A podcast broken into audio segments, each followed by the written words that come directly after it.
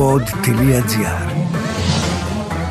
Συναντήσεις στο Σύνταγμα, ένα τη συνάντηση. Σήμερα θα συζητήσουμε για κλιματική αλλαγή, για ενεργειακή δικαιοσύνη, για κλιματική δημοκρατία με τον Πέτρο Κόκαλη, Ευρωβουλευτή, ε, μέλος της Επιτροπής Περιβάλλοντος ε, του Ευρωπαϊκού Κοινοβουλίου και γνωστό για τη δουλειά του στα θέματα της ε, κλιματικής δικαιοσύνης και ευρύτερα τα θέματα του περιβάλλοντος. Πέτρο, η αφορμή βέβαια είναι και όσα συμβαίνουν με την παγκόσμια αγωνία για την αύξηση της θερμοκρασίας. Τα σημάδια δεν είναι τωρινά.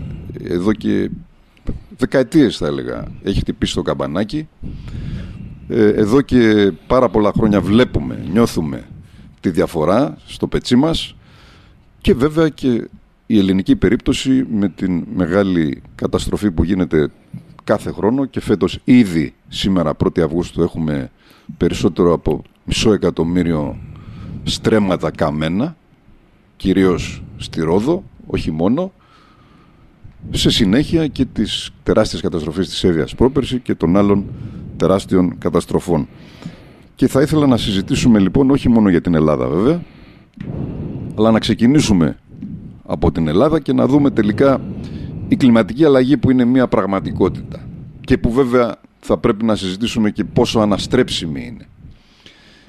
Είναι ο βασικός λόγος για αυτή την καταστροφή ή τελικά είναι και μια σειρά από ε, αδυναμίες του ελληνικού κράτους, της ελληνικής δημόσιας δίκησης, αδυναμίες στην πρόληψη, αδυναμίες στην καταστολή και θα έλεγα και αδυναμίες πολύ σημαντικές στην αποκατάσταση, το οποίο έχει να κάνει κατά τη γνώμη μου ένα κύκλο και με την πρόληψη. Δηλαδή αν υπήρχε η αποκατάσταση ίσως και τουλάχιστον οι εμπρισμοί να ήταν λιγότεροι. Είναι ένα θέμα δημοκρατίας κατά τη γνώμη μου, ένα θέμα δημόσιας δίκησης, είναι και ένα θέμα πολιτικό ευρύτερα. Ναι, είναι κυρίως πολιτικό, είναι πρώτα απ' όλα πολιτικό. Είναι ίσως ε, μόνο πολιτικό, σίγουρα δεν είναι μετρολογικό φαινόμενο, σίγουρα δεν είναι θεομηνία, είναι αποτέλεσμα ανθρώπινων πράξεων και παραλήψεων, έχει επίπτωση, επίδραση σε ανθρώπους, σε περιουσίες ε, και είναι μια, ένα φαινόμενο το οποίο ε, αυξάνει τις ανισότητες που υπάρχουν και εκμεταλλεύεται, χτυπάει, αναδεικνύει τις όποιες αδυναμίες στην αντιμετώπιση του. οι καταστροφές, παραδείγματος χάρη, η αδυναμία, το γεγονός μάλλον ότι ήδη έχουμε περάσει το μέσο όρο πυρκαγιών, ο οποίος βαίνει αυξανούμενος ούτως ή άλλως σαν μέσος όρος, είναι ενδεικτικό της αδυναμίας του ελληνικού κράτους να οργανώσει την λειτουργία του για να εκπληρώσει τα καθήκοντά του, δηλαδή την προστασία της φύσης, τα συνταγματικά του καθήκοντα, την προστασία της φύσης, την προστασία των περιουσιών, την προστασία της ζωής των ανθρώπων, ούτως ώστε να αντιμετωπίσει αυτό που γνωρίζει ότι έρχεται. Ε, είναι αποτέλεσμα πολιτικό, διότι όπως πολύ σωστά είπες, γνωρίζουμε εδώ και δεκαετίες την επίδραση που έχει η καύση ορυκτών καυσίμων, οι εκπομπές δηλαδή αερίων του θερμοκηπίου στην ατμόσφαιρα ως προς την υπερθέρμανση.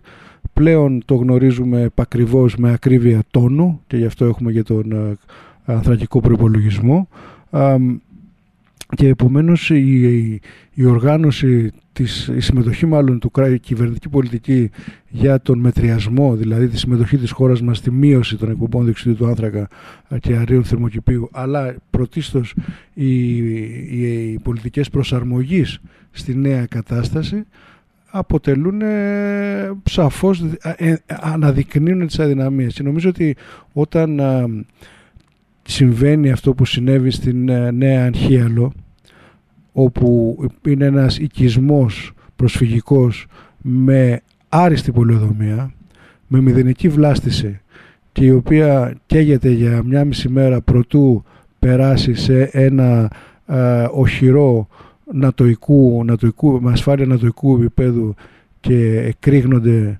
πυρομαχικά, αυτό μας δίνει την αίσθηση της απόλυτης ανασφάλειας. Εάν μπορεί να συμβεί αυτό στη Νέα Αρχίαλο, μπορεί να συμβεί παραδείγματος χάρη στο πέραμα, στις αποθήκες δεξα, στις δεξαμενές πετρελαίου που υπάρχουν ε, μέσα στο πέραμα. Μπορεί να συμβεί παντού εννοώ.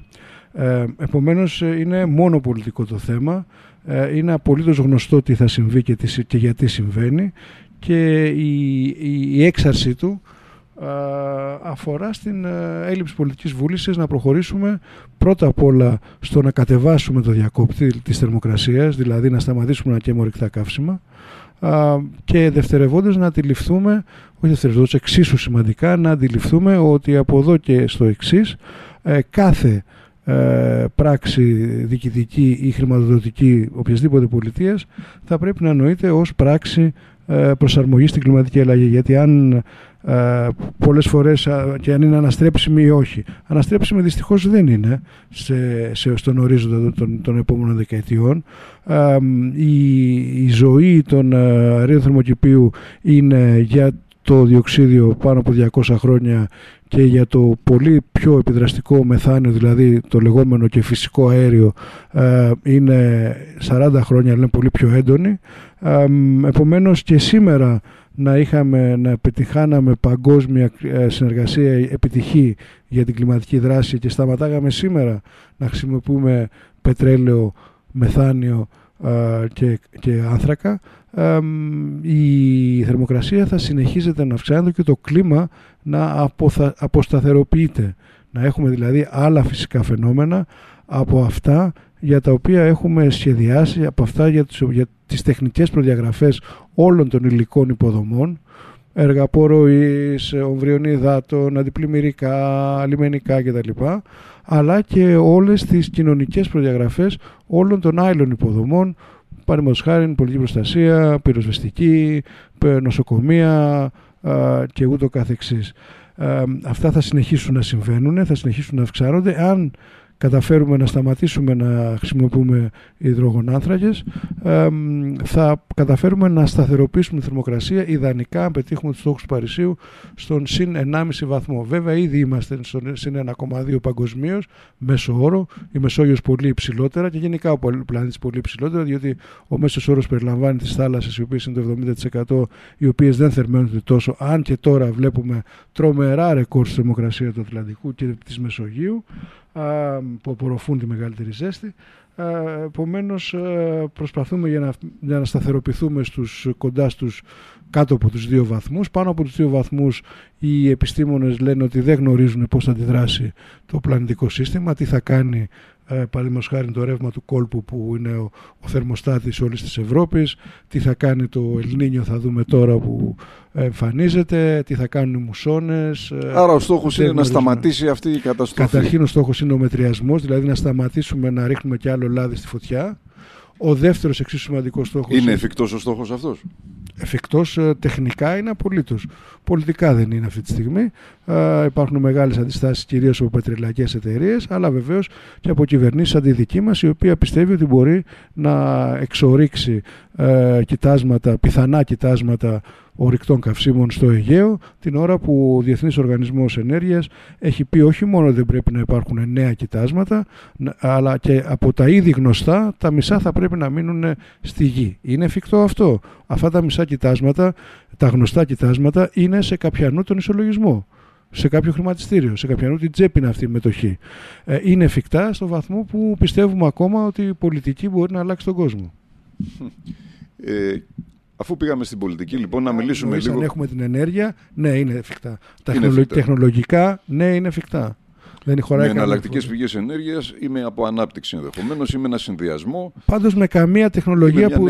Πάντως όχι με τεχνολογίες που δεν γνωρίζουμε. Με τεχνολογίες που γνωρίζουμε βελτιούμενες. Δηλαδή, είναι άλλο να συζητάμε εάν είναι εφικτό να υπάρξει ένα αυτοκίνητο και είναι άλλο να συζητάμε εφόσον έχει υπάρξει το αυτοκίνητο, εάν αυτό το αυτοκίνητο μπορεί να πάει πιο γρήγορα, πιο αργά, πιο ασφαλώς και ούτω καθεξής. Ναι.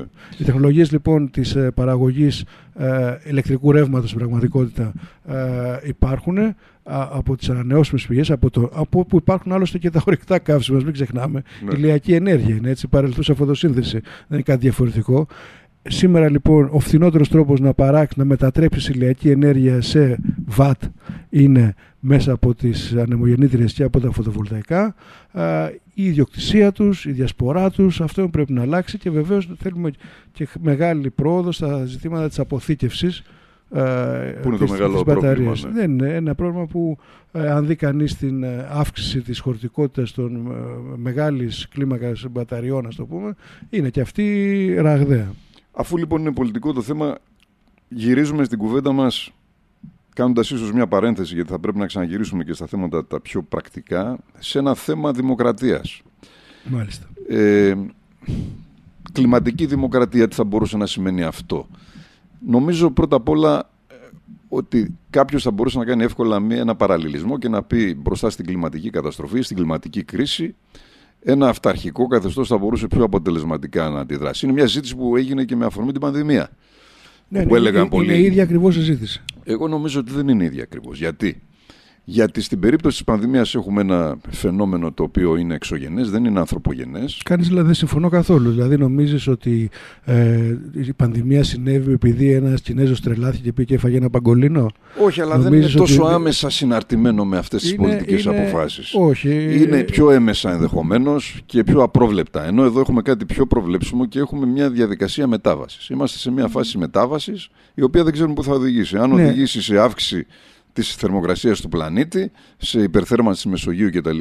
Αυτό είναι σαφέστατο από πού θα προέρχεται. όχι, όχι, όχι, με συγχωρείς, με συγχωρείς γιατί ε, εδώ έχουμε μία, ε, ε, στην πραγματικότητα Καταρχήν να ξεκινήσουμε να πούμε ότι τουλάχιστον εμένα δεν με ενδιαφέρει να σώσω τον πλανήτη. Θεωρώ ότι είναι ε, ματαιόδοξο και ανθρωπογενές να λες ότι μπορεί, μπορείς να σώσεις ή να καταστρέψεις τον πλανήτη. Εγώ θα λέγω ότι τον πλανήτη τον ενδιαφέρει να τον σώσεις. Ακριβώς γι' αυτό. Μπορεί να σωθεί μόνος του. Ο πλανήτης το θέμα είναι να σωθούμε εμείς. Δεν έχει κανένα λοιπόν. πρόβλημα, το θέμα είναι να σωθούμε εμείς. Από τι; Το ένα είναι η υπερθέρμανση, η οποία δημιουργεί και μία σειρά άλλων προβλημάτων που τα οποία θα συζητήσαμε. Το δεύτερο είναι η ρήπανση η οποία είναι πλέον ακραία όταν μιλάμε για αέρια ρήπανσης, δηλαδή ε, από καυσαέρια, η οποία είναι μια καθημερινή ετήσια πανδημία σιωπηλή που υπολογίζεται ότι οδηγεί σε 9 εκατομμύρια πρόωρους θανάτους παγκοσμίως, 480.000 πρόωρους θανάτους στην Ευρώπη και 17.000 στη χώρα μας κάθε χρόνο. Α, και αυτή είναι η αερία, για να μην μιλήσουμε για την στερεά ρήπανση όπως τα πλαστικά που τρώμε πάρα πολύ από αυτά που λέγεται περνάνε στη τροφική αλυσίδα και βεβαίως η ρήπανση η οποία προέρχεται από φυτοφάρμακα, αντιβιωτικά και όλα αυτά τα οποία τρώμε και πεθαίνουμε από μια σειρά από μη μεταδιδόμενες ασθένειες. Όσον αφορά τις μεταδιδόμενες ασθένειες, η τρίτη απειλή κατάρρευση της βιοπικιλότητα είναι, είναι, είναι, η, είναι η αύξηση των ζωονόσων. Διότι θα ήταν κανείς, ας πούμε. Μειο... Ο αιώνας των ιών, όπως λέγαμε. Θα ήταν λίγο μείωψ κάπως, αν δεν δει ότι από, τις, ε, από τα τέλη του προηγούμενου αιώνα, ξεκινώντας από το AIDS, οι περιπτώσεις μεταπηδήσεων ιών από την άγρια φύση στον άνθρωπο, ζωονόση δηλαδή που άλλο ένα, μια λέξη του μακάβρου λεξιλογίου που μάθαμε στην πανδημία, έχουν αρχίσει και έχουν την ίδια συμπεριφορά με τα ακραία καιρικά φαινόμενα. Δηλαδή είναι όλο και πιο ακραία, όλο και πιο συχνά. AIDS, έμπολα, MERS, SARS, γρήπη των πτηνών, γρήπη των χείρων, μέχρι που φτάσαμε στο στον κορώνα. Λοιπόν, αυτή είναι μια συνολική ε, θέαση της, του προβλήματος του συστήματος που πρέπει να αλλάξουμε και όχι, του, όχι μόνο του κλίματος. Και αυτό αντιμετωπίζει η Ευρωπαϊκή Πράσινη Συμφωνία. Δεν, η Ευρωπαϊκή Πράσινη Συμφωνία δεν είναι μόνο ενέργεια, είναι και η φιλοδοξία μηδενικής ρήπανσης, είναι και η αντίδραση στην, κατά, στην κατάρρευση της βιοποικιλότητας, όπως παραδείγματος χάρη με τον νόμο για την αποκατάσταση της φύσης, που επίσης δεν ψήφισε η κυβέρνηση της Νέας Δημοκρατίας. Για να γυρίσω όμως αυτό που, που, που έλεγα,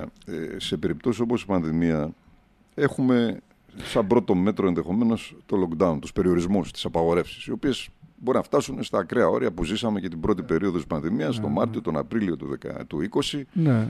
Ε, όπου ενδεχομένω και... ένα αυταρχικό κράτος όπως η Κίνα να λειτουργούσε πιο αποτελεσματικά με την έννοια ότι ε, ναι. όποιος δεν συμμορφωνόταν, οι κυρώσεις ήταν τρομακτικές. Εδώ, κατά τη γνώμη μου, όταν μιλάμε για κλιματική αλλαγή, κλιματική κρίση, κλιματική καταστροφή, έχω την εντύπωση ότι τέτοιο τύπου μέτρα ε, δεν θα ήταν αποτελεσματικά. Πέρα από την πολιτική διάσταση που ένα αυταρχικό καθεστώς ενδεχομένως σκέφτεται με εντελώς διαφορετικό τρόπο και, και ενεργεί, νομίζω ότι σε αυτή τη συζήτηση που έχεις κάποια διαφορετικά σενάρια για το πώς θα προχωρήσει η ζωή στον πλανήτη και το κλίμα, εάν δεν υπάρξει μια ευρύτερη κινητοποίηση των πολιτών, ε, ενδιαφέρον ενδεχομένως μια μορφή εκπαίδευσης και κουλτούρας πάνω στα θέματα της κλιματικής αλλαγής και της ενέργειας ε, και της ενεργειακής δικαιοσύνης βέβαια, διότι προφανώς αλλιώς μιλάμε όσοι τυχαίνει να βρισκόμαστε σε ένα χώρο κλιματιζόμενο ε, με νερό, άφθονο όσο θέλουμε κτλ. Και, και αλλιώς θα μιλήσει εκείνος ο οποίος είναι εκτεθειμένος. Υπάρχουν τέτοιοι άνθρωποι και δίπλα μας. Οι ηλικιωμένοι οποίοι δεν μπορούν να δουλέψουν το air condition, δεν έχουν τη δυνατότητα να το πληρώσουν και θα μπορούν να καταλήξουν σε ένα σούπερ μάρκετ της γειτονιάς να παριστάνουν τους αγοραστές μέχρι να πέσει ο ήλιος.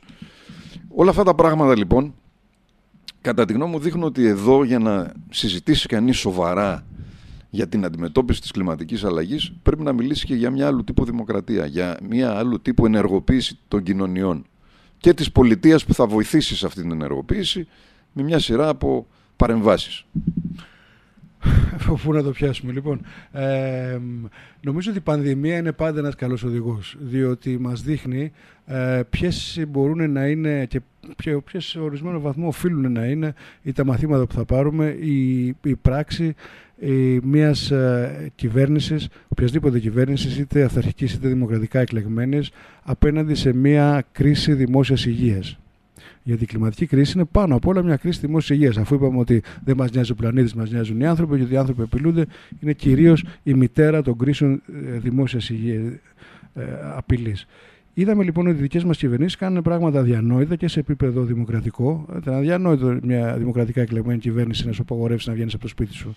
Ε, Όμως κάνανε και αδιανόητα πράγματα σε επίπεδο, ε, θα έλεγα, δημοσιονομικό, σε επίπεδο ε, σχέσης της πολιτικής με την αγορά, ε, σε επίπεδο κατεύθυνσης και, και, και χρηματοδότησης της, ε, της ιδιωτικής αγοράς η οποία είναι και η διαφορά μας με την Κίνα.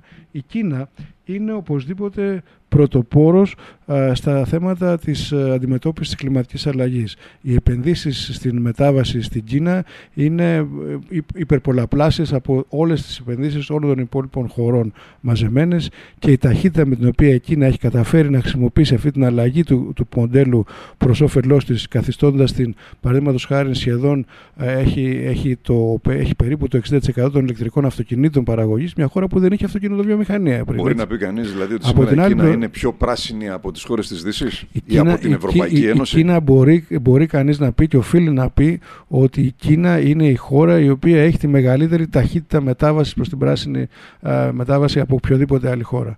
Α, και λόγω του μεγέθους τους, αυτό καταλαβαίνεις τους απόλυτα μεγέθη, α, πραγματικά κάνει τους άλλους νάνους. Η Κίνα είναι πρωτοπόρος στα φωτοβολταϊκά, είναι πρωτοπόρος στην παραγωγή τους, είναι πρωτοπόρος στη διείσδυσή τους, είναι πρωτοπόρος στα μικρά φωτοβολταϊκά στις στέγες, είναι πρωτοπόρος στα ηλεκτρικά οχήματα και σε μια σειρά από άλλα θέματα. Άρα Όμως... ενδεχομένως εδώ διαψεύδεται η θεωρία που διαβάζουμε σε αρκετές ε, μελέτες και προσεγγίσεις ότι ένα αυταρχικό κράτο είναι λιγότερο φιλικό στην πράσινη μετάβαση από ότι οι δημοκρατίες της Δύσης. Είναι ενδιαφέρον αυτό, γιατί ο λόγος τον οποίο η Κίνα ε, προχώρησε σε αυτή την πολιτική και η Κίνα πάντα έχει μακροχρόνιες πολιτικές και έχει ένα πολιτικό σύστημα που τους επιτρέπει με κεντρικό και μακρόχρονο σχεδιασμό, είναι ακριβώς ότι λόγω της χρήσης του άνθρακα για την ενέργειά της, ε, η ρήπανση ήταν τόσο μεγάλη που δεν μπορούσες να βγεις από το σπίτι σου στο Πεκίνο τις μισές μέρες του χρόνου και ήταν ίσως και το μόνο πράγμα το οποίο έβγαλε κόσμο στον δρόμο και δημιούργησε ένα πολιτικό ρήγμα μετά την Tiananmen στην Κίνα.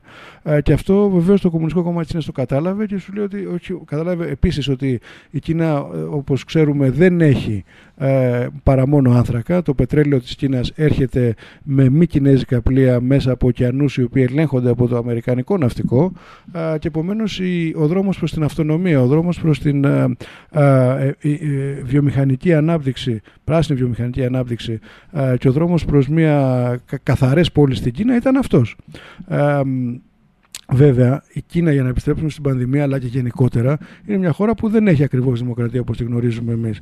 Άρα αυτό είναι και το ζητούμενο της, ε, και το όραμα και η προσπάθεια της Ευρώπης να καταστεί πρωτοπόρος στην πράσινη μετάβαση με δημοκρατικό τρόπο. Ακολουθώντας δηλαδή την, ε, την ε, υπόσχεση, την πολιτική υπόσχεση να μην αφήσει κανέναν πίσω που μοιράζεται και με τους παγκόσμιους στόχους των ΗΕ. Να γίνει δηλαδή η μετάβαση με ένα δημοκρατικό σχεδιασμό και με δίκαιο τρόπο. Γιατί είναι το θέμα της της ε, κλιματικής δημοκρατίας. Προφανώς για να γίνουν όλα αυτά, προφανώς πρέπει να αλλάξουν όλα και πρέπει να αλλάξει και το πολιτικό υπόδειγμα και το υπόδειγμα της αγοράς. Είναι προφανές νομίζω σε όλους ότι στους χρόνους που έχουμε, δηλαδή στο να πρέπει να μειώσουμε μέχρι το 2030 σε 7 χρόνια κατά 60% τις εκπομπές διοξιδίου του άνθρακα στην Ευρωπαϊκή Ένωση και να τις μηδενίσουμε μέχρι το 2050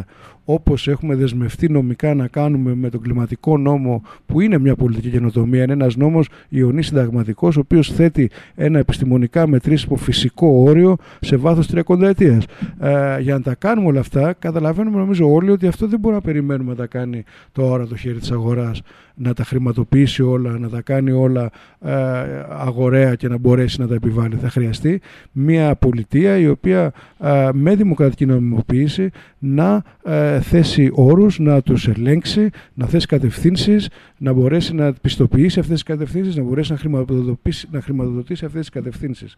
Ε, όλες αυτές λοιπόν οι πολιτικές καινοτομίες που είναι απαραίτητες για μια κλιματική δημοκρατία νομίζω ότι βασίζονται στην έννοια της κλιματικής δικαιοσύνης εφόσον δεχτούμε την ισονομία βέβαια και, την, και το δικαίωμα όλων στα θεμελιώδη ανθρώπινα δικαιώματα. Καταρχήν, γιατί αυτό δεν το δεχόμαστε όλοι. Υπάρχουν άνθρωποι που πιστεύουν ότι είναι OK να, να, να κάνεις το ναυάγιο στην πύλο και ότι είναι ε, δυσφήμιση του ελληνικού κράτου να λύσει ότι παιδιά κάποιος έκανε λάθος εδώ πέρα. Ε, Παρ' όλα αυτά, εμείς που το πιστεύουμε, νομίζω ότι πέραν από την ισονομία ε, βασίζεται σε μια έννοια της δικαιοσύνης. Η δικαιοσύνη λοιπόν εδράζεται στο γεγονός ότι ε, δεν τα κάψαμε όλοι μαζί. Ε, εδράζεται στο γεγονός ότι η, και κυρίως θα πρέπει, ότι, θα πρέπει να ισχύει η, το αξίωμα ότι αυτοί που έχουν λιγότερη ευθύνη για την παρούσα κατάσταση και αυτοί που πλήττονται περισσότερο από την παρούσα κατάσταση έχοντας λιγότερο ευθύνη και αυτοί που δεν έχουν τη, ταυτόχρονα για τη δυνατότητα να επενδύσουν ή να προστατευτούν θα πρέπει να α, τύχουν προστασίας. Μιας ευμενούς μεταχείρισης. Α το πάρουμε λοιπόν πρώτα απ' όλα χρονικά. Στην Ευρώπη, βέβαια. Εδώ. Ας το, αυτό είναι ισχύει για παγκοσμίως. Ισχύει, στα, ισχύει στις γενιές, ισχύει στα έθνη και ισχύει και στις τάξεις. Στις γενιές νομίζω ότι ένα παιδί που γεννιέται σήμερα και που θα ζήσεις σε έναν κόσμο που θα είναι δύο βαθμού όπου ο καύσωνας δεν θα κρατάει 10 μέρες αλλά 20 και δεν θα είναι 43 βαθμούς αλλά 47 δεν φταίει κάτι αυτό το παιδί που γεννιέται σήμερα έχει μηδενική ευθύνη και θα υποστεί τεράστιες ζημίες και απώλειες αυτό είναι ένα ζήτημα λοιπόν διαγενειακής χρονικής δικαιοσύνης. Το ίδιο ισχύει και για τις χώρες του Βορρά και του Νότου. Γιατί όπως είπαμε πριν, τα αέρια ε, έχουν, ε, σήμερα ζούμε το αποτέλεσμα ε, καύσεων που συνέβησαν προεκατονταετία στον Πρώτο Παγκόσμιο Πόλεμο, το πούμε μετά.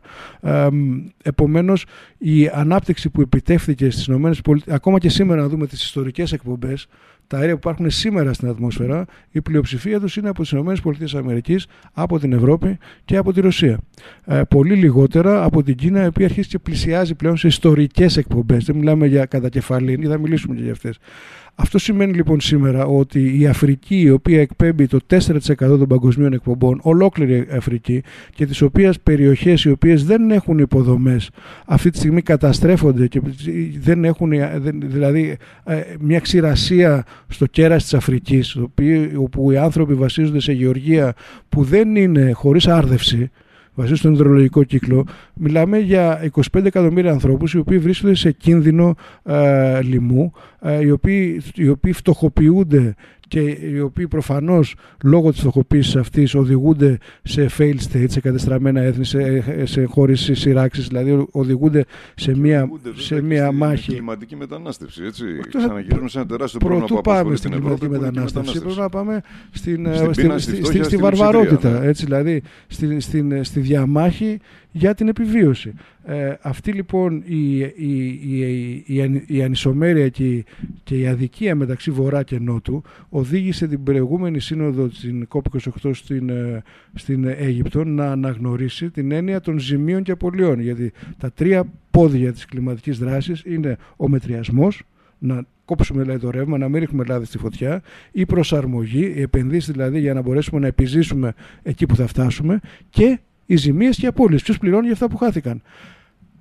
Αυτές οι, οι, οι κλιματικές χρηματοδοτήσεις που λέγονται από βορρά προς νότο υπήρχε μια επόσχεση από την Κοπενχάγη για 100 δισεκατομμύρια ευρώ το χρόνο Οι ζημίες και απώλειες υπολογίζονται στο 1 δισεκατομμύριο ευρώ το χρόνο. Το 100 δισεκατομμύριο το χρόνο μπορούμε να το βάλουμε που δεν εκπληρώθηκε και που δεν, τελικά δεν ήταν ποτέ μόνο επιχορηγήσεις, ήταν και δάνεια. Δεν φτάσαμε ποτέ, φτάσαμε στα 95. Για να το βάλουμε σε ένα πλαίσιο να πούμε ότι οι 7 μεγάλες πετρελαϊκές εταιρείες πέρσι είχαν καθαρά κέρδη άνω των 600 δισεκατομμυρίων ευρώ. Εξαπλάσια δηλαδή της κλιματικής βοήθειας βορράς προς νότου.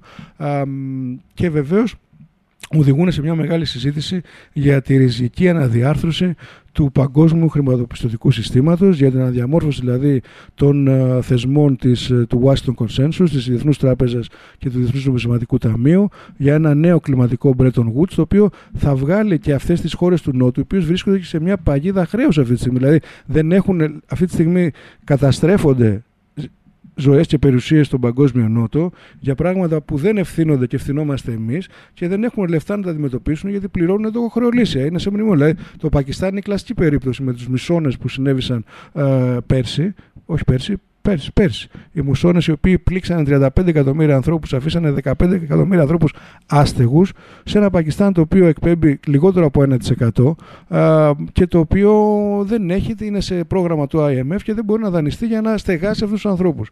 Ε, όλο αυτό λοιπόν το ζήτημα έχει τεθεί ξεκάθαρα, το συζητάνε, ε, ε, το συζήτησε σε ένα τεράστιο συνέδριο που έκανε ο πρόεδρος Μακρόν στο Παρίσι τον Ιούνιο και θα συζητηθεί στα, στην Γενική Διάσκεψη των Ηνωμένων Εθνών όσον αφορά τη δικαιοσύνη από βορρά προς νότο.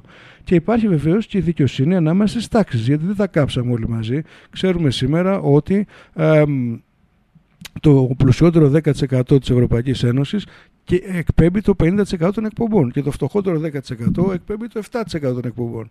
Επομένως, ε, ο πλούτος που φέρνει η χρήση ορυκτών καυσίμων δεν είναι ισομερής. Προφανώς, να λέμε λοιπόν ότι 55% θα πρέπει να μειώσουμε σε μέσο όρο, οι πλουσιότεροι θα πρέπει να μειώσουν 500% και οι φτωχότεροι θα πρέπει να επιδοτηθούν για να μπορέσουν ε, να, ε, να ξεφύγουν από την ενεργειακή φτώχεια, από τα δεσμά του άνθρακα και να, επενδύσουν, να επενδύσουμε εμείς ως κοινωνίες σε ασφαλέστερα σπίτια. Δηλαδή, ένας άνθρωπος ο οποίος ε, έχει ενεργειακή φτώχεια και ζει σε ένα σπίτι το οποίο δεν είναι μονομένος, σε ένα σπίτι το οποίο δεν έχει σύγχρονο, σύγχρονο καυστήρα, από πού θα βρει χρήματα για να ξεφύγει από αυτή την ενεργειακή φτώχεια; Και πώς θα έρθει αυτή η, η κλιματική και ανθρακική αν θες δικαιοσύνη ανάμεσα στους ανθρώπους των, των δύο τάξεων. Βλέπουμε λοιπόν ότι και στην Ευρώπη δίπλα στα παραδοσιακά ελλείμματα, το δημοκρατικό έλλειμμα, το κοινωνικό έλλειμμα υπάρχει ενδεχομένως και ένα κλιματικό έλλειμμα. Υπάρχει βέβαια το κλασικό ζήτημα της αναθεώρησης της συνθήκης του Δουβλίνου για τη μετανάστευση αλλά τελικά αυτά είναι θα έλεγα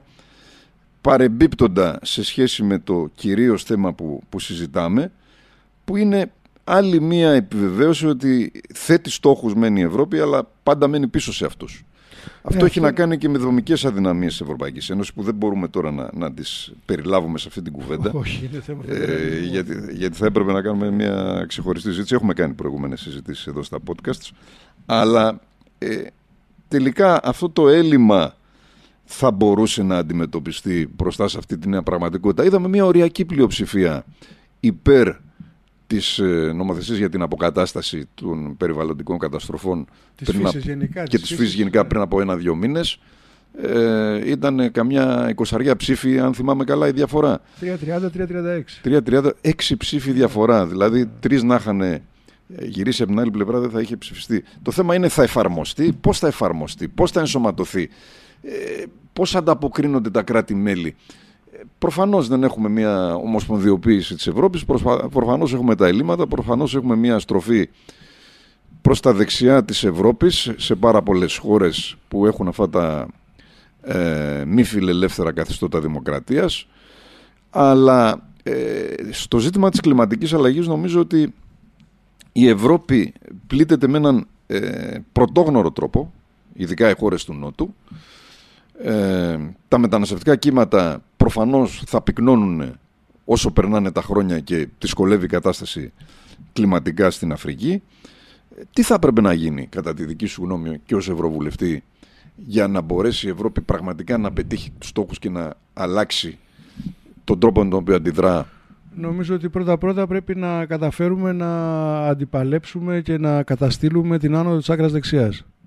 Ε, οποιοδήποτε δημοκρατικός και προοδευτικός πολίτης θα πρέπει να εργαστεί γι' αυτό και αυτό θα, ε, θα διευκολύνει και τους ε, συνανθρώπους μας και συναδέλφους μας οι οποίοι είναι στην παραδοσιακή δεξιά, οι οποίοι είναι αυτοί που υφίστανται πρώτη την πίεση της άκρας δεξιάς προφανέστατα από τα δεξιά τους, να παραμείνουν στο στρατόπεδο της λογικής, της φιλελεύθερης δημοκρατίας και να μπορέσουν να φύγουν από την παγίδα την οποία έστησε ο Μάνφερ Βέντεμπερ με μια προσωπική επιλογή, γιατί αυτή δεν είναι πολιτική απαραίτητα καθόλου, αντιθέτως δεν είναι καθόλου η πολιτική της Φαντερ Λάιν που είναι εξίσου ε, όσο και ο Βέμπερ ε, να, να αποκλειστεί η πιθανότητα της ε, συμμαχίας δεξιάς, άκρας δεξιάς και φασιστικής δεξιάς ε, ευρωσκεπτιστικής, αντιορθολογιστικής δεξιάς στην, ε, στην, ε, στο Ευρωπαϊκό Κοινοβούλιο και στην Ευρώπη.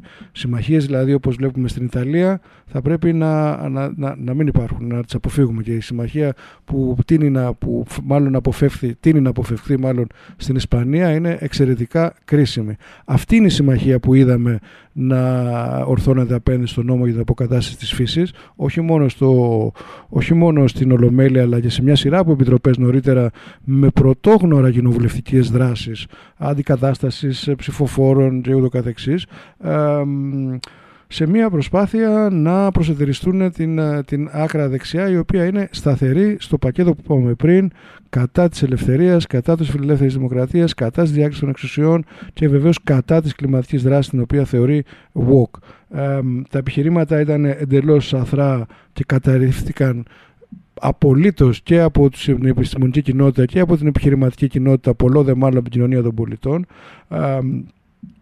Όμως ε, είναι χαρακτηριστικό το που είναι διατεθειμένοι να φτάσουν. Γιατί δεν είναι υποκατάστασης τη φύσης. Έχει την έννοια της χρήσης της φύσης ως προστασία του ανθρώπου. Δεν είναι μια περίπτωση που θέλουμε να προστατεύσουμε τη φύση γιατί μας αρέσει. Είναι μια περίπτωση που χρειαζόμαστε ε, να προστατεύσουμε τα εδάφη, παραδείγματος χάρη, για να μπορούσαν να παραμείνουν εγώνυμα. Να διαχειριστούμε σωστά τα ύδατα για να μπορέσουν να μας είναι χρήσιμα για να μπορούμε να ποτίζουμε αυτά που, που φυτεύουμε. Στην, στην, στην, ε, στον τωρινό καύσωνα είδαμε στον κάμπο της Λάρισας 60 βαθμούς θερμοκρασία εδάφους τι μπορείς να καλλιεργήσεις σε ένα έδαφος το οποίο έχει 60 βαθμούς; Και τι μπορεί να καλλιεργήσεις σε μια Ευρώπη της οποίας το 81% των οικοσυστημάτων είναι, χρήζουν όχι προστασίας, αποκατάστασης. Και εδώ η αποκατάσταση μέσα από ε, λύσεις ε, προσαρμογής οι οποίες είναι βασισμένες στη φύση δηλαδή προστασία από άνοδο των νερών όχι με τσιμέντα τα οποία είναι ατελέσφορα αλλά με φυσικές λύσεις φύτευσης και ούτω καθεξής ε, είναι κρίσιμες. Αυτή λοιπόν η, η, το δείγμα γραφής του Βέμπερ ε, είναι πραγματικά πάρα πολύ κρίσιμο. Άρα αυτό που έχουμε να κάνουμε είναι να βρούμε ε, τρόπους με τους οποίους να, τρόπους και δράσεις κυρίως με τους οποίους να, να κινητοποιήσουμε τους ανθρώπους πρώτα απ' όλα να συμμετέχουν στη δημοκρατία γιατί δεν είναι μόνο στην Ελλάδα το γεγονός ότι πάνω από οι μισοί δεν ψηφίζουν γιατί δεν ψηφίζουν προφανώς γιατί βαριούνται αλλά γιατί αισθάνονται ότι αυτό το σύστημα δεν μπορεί να τους εκφράσει. Ε, αυτό νομίζω είναι το κρίσιμο στοιχείο, αλλά νομίζω ότι η, η δυστυχώς καλπάζουσα και αυξανόμενη βιωματική πλέον εμπειρία της ε, κλιματικής κρίσης θα κινητοποιήσει τους ανθρώπους. Εδώ βλέπουμε λοιπόν ότι η κλιματική κρίση συνδέεται με μια σειρά από άλλα προβλήματα που εκ πρώτης όψεως δεν θα μπορούσε κάποιος να τα διαγνώσει. Θα έλεγε ότι είναι ένα ουδέτερο πρόβλημα. Δεν είναι καθόλου ουδέτερο πολιτικά. Είναι ένα πρόβλημα που συνδέεται με συγκεκριμένες πολιτικές αντιλήψεις, με την ε, άκρα δεξιά και την ε, δική της προσέγγιση για το, για το πρόβλημα, με το μεταναστευτικό, με την ίδια την ε, λειτουργία της Ευρωπαϊκής Ένωσης, με πάρα πολλά ζητήματα, αλλά ναι, καθώς πλησιάζουμε... Το μεταναστευτικό είναι, νομίζω ότι δεν είναι δόκιμος πλέον όρος, γιατί εφόσον δεχόμαστε ότι η κλιματική κρίση είναι ανθρωπογενής, και ανθρωπογενείς όχι από καύσιμο που κάψανε στη Συρία ή στην Ιορδανία ή στην ε, Παλαιστίνη, από καύσιμο που κάψαμε εμείς. Νομίζω λοιπόν ότι χάνει και δεν είμαι ειδικός, αλλά καταλαβαίνω ότι η διαφορά πρόσφυγα και μετανάστη είναι ότι ο πρόσφυγας φεύγει από ένα μέρος όπου του κάνουν κάποιους. Κινδυνεύει. Που, κινδυνεύει. Ναι. Ε, και κινδυνεύει από δικές μας πράξεις. Δεν φεύγουν οι άνθρωποι. Από, δηλαδή, θέλω να πω ότι όταν έχουμε στο Ιράν θερμοκρασίες 55 βαθμούς, αυτή πλέον είναι τώρα. Ε, αυτοί, αυτές είναι θερμοκρασίες οι οποίες δεν είναι ζήτημα αν μπορείς να καλλιεργήσεις, είναι ζήτημα αν μπορείς να ζεις στον εξωτερικό χώρο. Ε, ε, νομίζω ότι... Στην Αριζόνα διάβαζα ότι είχε για κάνα μήνα σε 48 βαθμούς. Βεβαίως και έχει, έχει, έχει κηρυχθεί σε κατάσταση κλιματικής ναι. ανάγκης η μισή Αμερική. Όχι μισή, σχεδόν όλη η Αμερική. Ε, με, με ανθρώπους οι οποίοι δεν μπορούν να ζήσουν στον εξωτερικό χώρο. Ε, Επομένως, επειδή η εκένωση που χρησιμοποιούμε τώρα είναι ίσως η πιο η αρχική και πιο πρωτόγονη αντίδραση των ανθρώπων στην ε, κλιματική αλλαγή. Φεύγουνε. Παίρνουν τα πόδια τους και φεύγουν. Άρα εμείς σαν Ευρώπη με τις ευρωπαϊκές και χριστιανικές αξίες θα κάνουμε τι ακριβώς αν έρχονται εκατομμύρια άνθρωποι. Θα πολυβολούμε ε, ε, λαστιχένιες βάρκες με άντρες, γυναίκες και παιδιά στη θάλασσα. Θα κάνουμε φράκτη πόσο μεγάλο. Αύριο μπορεί να χρειαστεί να φύγουμε εμείς, βέβαια. Καθότι ε, και η Ελλάδα φαίνεται να ερημοποιείται, τουλάχιστον ο Νότο. Βεβαίως. Ημιερημοποιείται σίγουρα. Α, δεν είναι πράγματα για τα οποία κάνουμε αυτά. Αυτές λοιπόν είναι τα κρίσιμα ερωτήματα της προσαρμογής ε, με ανθρώπινο τρόπο για, καταρχήν για εμάς με ανθρώπινο τρόπο για ελληνική και βεβαίως η, η αντίδραση σε αυτό το προσφυγικό ρεύμα το οποίο θα έρθει και το οποίο επαναλαμβάνω δεν είναι μεταναστευτικό. Δηλαδή εκεί που συζητούσαμε παλιότερα με το σλόγκαν σοσιαλισμός ή βαρβαρότητα εδώ μιλάμε για κλιματική μετάβαση ή βαρβαρότητα. Ναι, η βαρβαρότητα είναι βεβαιότητα. Η βαρβαρότητα δηλαδή είναι προδιαγεγραμμένη ότι αυτός είναι ο τρόπος που θα. που έρθει, το βλέπουμε ήδη άλλωστε. Νομίζω ότι η Πύλος είναι ένα δείγμα βαρβαρότητας. Να μιλήσουμε λίγο κλείνοντας αυτή την κουβέντα πάλι για την ελληνική περίπτωση.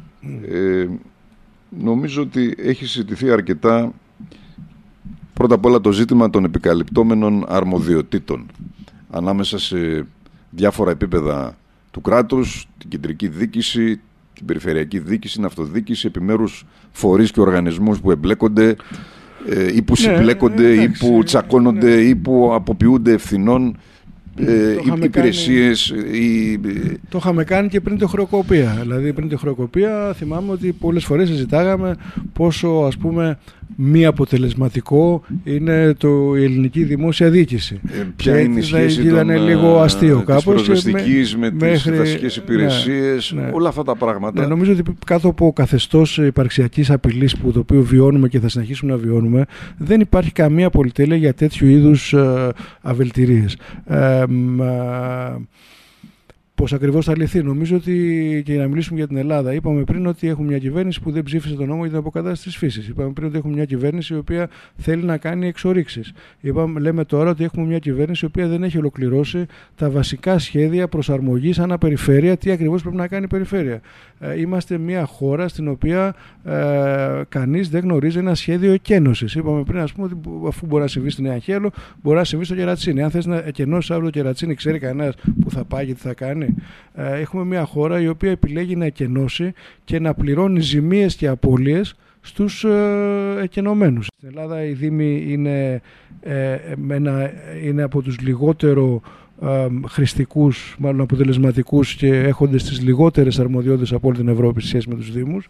Ε, η χρηματοδότησή τους είναι πάρα πολύ περίεργη, οι αρμοδιότητες τους και η εμπλοκή τους με την περιφέρεια, την αποκεντρωμένη διοίκηση και ούτω καθεξής εξίσου. Στις φωτιές ακόμα προσπαθούμε να καταλάβουμε το προφανές ότι στα δάση την ευθύνη έχει το κράτος, το κράτος το οποίο αποφάσισε το 1998 να τα πάρει στην πυροσβεστική και να καταργήσει τη δασική υπηρεσία που είναι ο φορέας που λειτουργεί στις υπόλοιπες χώρες της Ευρώπης που έχει την ευθύνη όλη τη χρονιά με ανθρώπους που ξέρουν τα δάση τα ε, ε, επενδύουν στην πρόληψη, τα καθαρίζουν το χειμώνα και όταν πιάσει φωτιά ξέρουν τι θα κάνουν με ένα συγκεκριμένο σενάριο.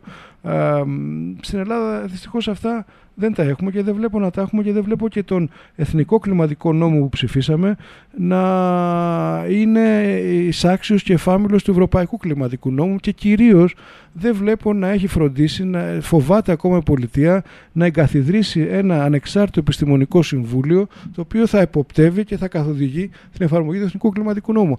Η, η έννοια της πολιτικής με βάση την επιστημονική που δεν είναι ουδέτερη κτλ. Αλλά σε αυτά τα πράγματα τελικά είναι. Ε, νομίζω ότι αυτή είναι η βάση που πρέπει να ακολουθήσει και το ελληνικό κράτος. Προσπαθήσαμε να κάνουμε μια συζήτηση. Τελικά όμως μας πήρες μονότερμα, ε, Πέτρο. χάος που λέμε. με πάθος, με ιδιαίτερο πάθος. Ευχαριστώ πάρα πολύ. Και εγώ ευχαριστώ.